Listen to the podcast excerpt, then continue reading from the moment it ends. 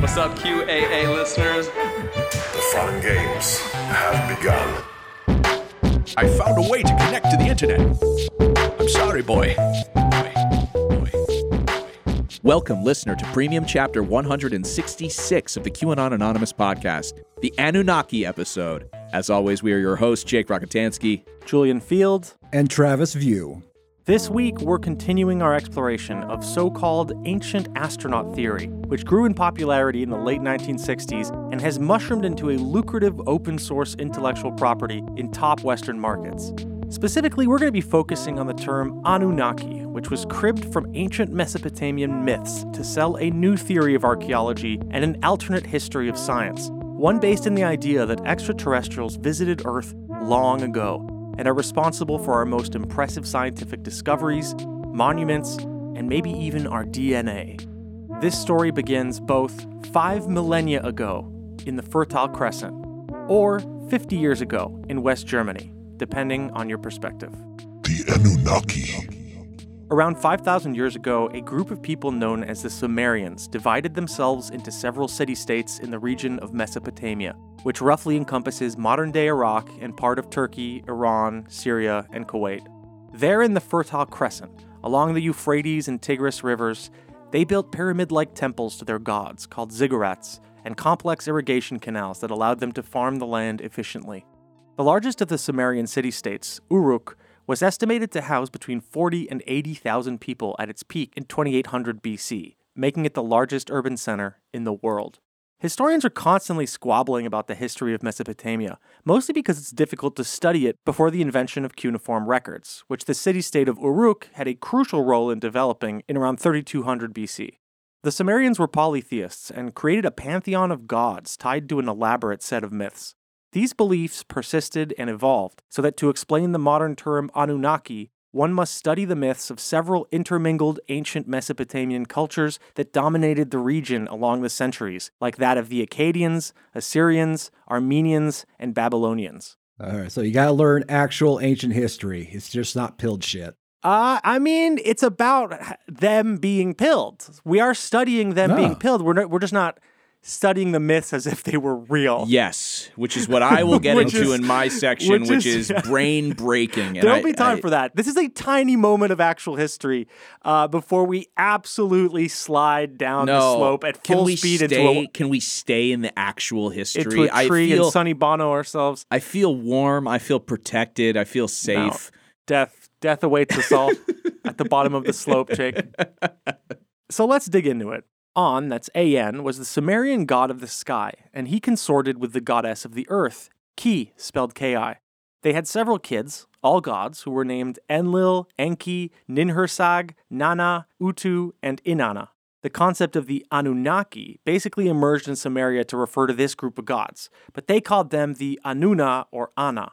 I say basically because they're really only referenced in literary texts of the period, and there also seems to be disagreement among Sumerian primary sources about how many gods were part of the group and what exactly their divine function was. At first a local pantheon, this particular set of gods only became popular on a regional basis later, when empires started forming in Mesopotamia. One major shift in the popular use of the term Anunnaki appears to have occurred in late Sumerian times, to then be enshrined more permanently in myth by the Akkadians. Essentially, the Anunnaki went from being considered celestial beings of great power, descendants of the sky god An, to representing deities of the underworld in broader Mesopotamian culture. So basically, uh, they broke bad. These, these gods. Which is yeah, it is interesting because this plays into how conspiracy theorists sort of view Mm-hmm. them today. A crucial myth related to the Anunnaki is the Sumerian story about goddess Inanna, the queen of heaven, and her descent into the underworld, which they describe as a quote, shadowy version of life on earth, which is ruled by her sister, Ereshkigal. To allow Inanna access to the underworld, Ereshkigal ordered each of the seven quote unquote Anunnaki to strip her sister of a piece of clothing or jewelry, symbolizing her great powers, until she ended up standing before her sister naked. According to the story, here's what happened next. After she had crouched down and had her clothes removed, they were carried away. Then she made her sister, Ereshkigal, rise from her throne, and instead she sat on her throne. The Anunnaki, the seven judges, rendered their decision against her. They looked at her. It was the look of death. They spoke to her. It was the speech of anger. They shouted at her. It was the shout of heavy guilt. The afflicted woman was turned into a corpse, and the corpse was hung on a hook. So just uh, normal fun stuff about how essentially God got turned into a corpse in hell by her own sister. They're always doing devil, this shit, kind though, of? right? They're always Yeah, that's they what always they're up to. The gods, the gods. They always have a brother, right? or a sister that Who's a you dick. know, is, yeah, who's who did something wrong, or you Mhm. know, they they ate the wrong piece of fruit or whatever. Something. and like they're roasted in the flames of eternity. Like it's not just you know. I mean, sometimes they're exiled, but then Yeah. the exile becomes another god. I mean, Yeah. it's it's always complicated with these gods. In this version of the myth, while Inanna was a corpse, all sex on Earth ceased. The Queen of Heaven was eventually resurrected and restored, and humans, as a result, were able to fuck again. It seems like that would be a famous period in history. It was like, remember that few months when like nobody was fucking? What the what was going on there? Insane. Yeah, no, like the myths even they kind of say stuff like everybody slept in their own bed, like which sucks, dude. So clearly the Mesopotamians were, you know, fucking a lot and they were like this is this is horrible. We need to liberate uh, the Queen of Heaven from her sister so we can get balling again. Uh, and yeah, I also I, I, it's kind of annoying because it makes the Anunnaki seem like people who don't want you to bust. Mm-hmm. In their version of this mythical story, the Akkadians renamed Inanna Ishtar and abandoned the term Anuna or Anna in favor of Anunnaki when referring to the seven gods of the underworld that judge the Queen of Heaven before stripping her of her clothes and power. To complicate things, early Babylonians introduced a whole new set of gods they called the Igigi, which for a while was a term used interchangeably with Anunnaki. But Igigi came to represent the heavenly gods, whereas Anunnaki grew to be a reference to those of the underworld. Having said that, even among Babylonians, definitions of the Anunnaki varied wildly. One of their epic poems appeared to describe 600 Anunnaki belonging to the underworld and 300 to heaven, for example. By the time the term Anunnaki is used in the standard Akkadian epic of Gilgamesh, around 1200 BC, they are more or less understood to be a group of gods residing in the netherworld, acting as judges. Religious beliefs in Mesopotamia continued to syncretize from there onwards, and the Neo Assyrians added all kinds of weird subplots, changed the gods' names, sent all the characters to war, you know, all the plot points you'd expect from an exhausted writer's room asked to work with quite dated material at this point. So, it seems like these shifting references to the Anunnaki in ancient religious myths is a story spanning thousands of years of human history that paints a fascinating picture of mankind's perennial longing for a world beyond the physical. Or what if it were something cooler? Fellas, join me in a little thought experiment.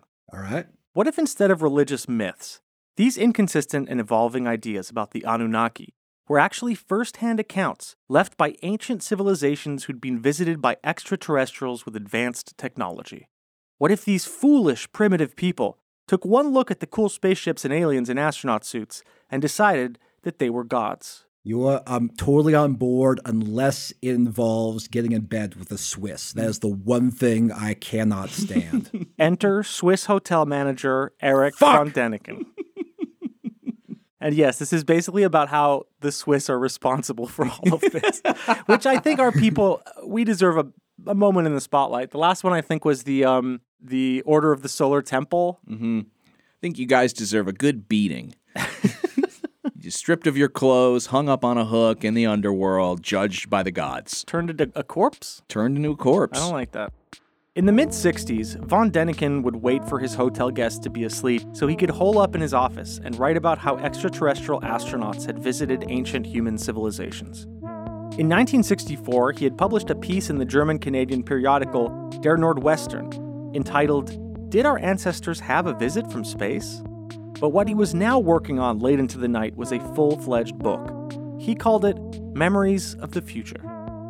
After being turned down by several publishers, the book was picked up by a Berlin publishing house after von Däniken got one of his hotel guests to vouch for him with them. Their agreement included the condition that his book be thoroughly rewritten by a professional editor called Utz Utermann. Now, Utermann had in the early 40s written for a German newspaper called the Volkisch Observer, which was at the time owned by Adolf Hitler. Hmm. He was also a best selling Nazi author. Wow. You have been listening to a sample of a premium episode of QAnon Anonymous. We don't run any advertising on the show, and we'd like to keep it that way. For five bucks a month, you'll get access to this episode, a new one each week, and our entire library of premium episodes. So head on over to patreon.com slash QAnon Anonymous and subscribe. Thank you. Thanks. I love you. Jake loves you.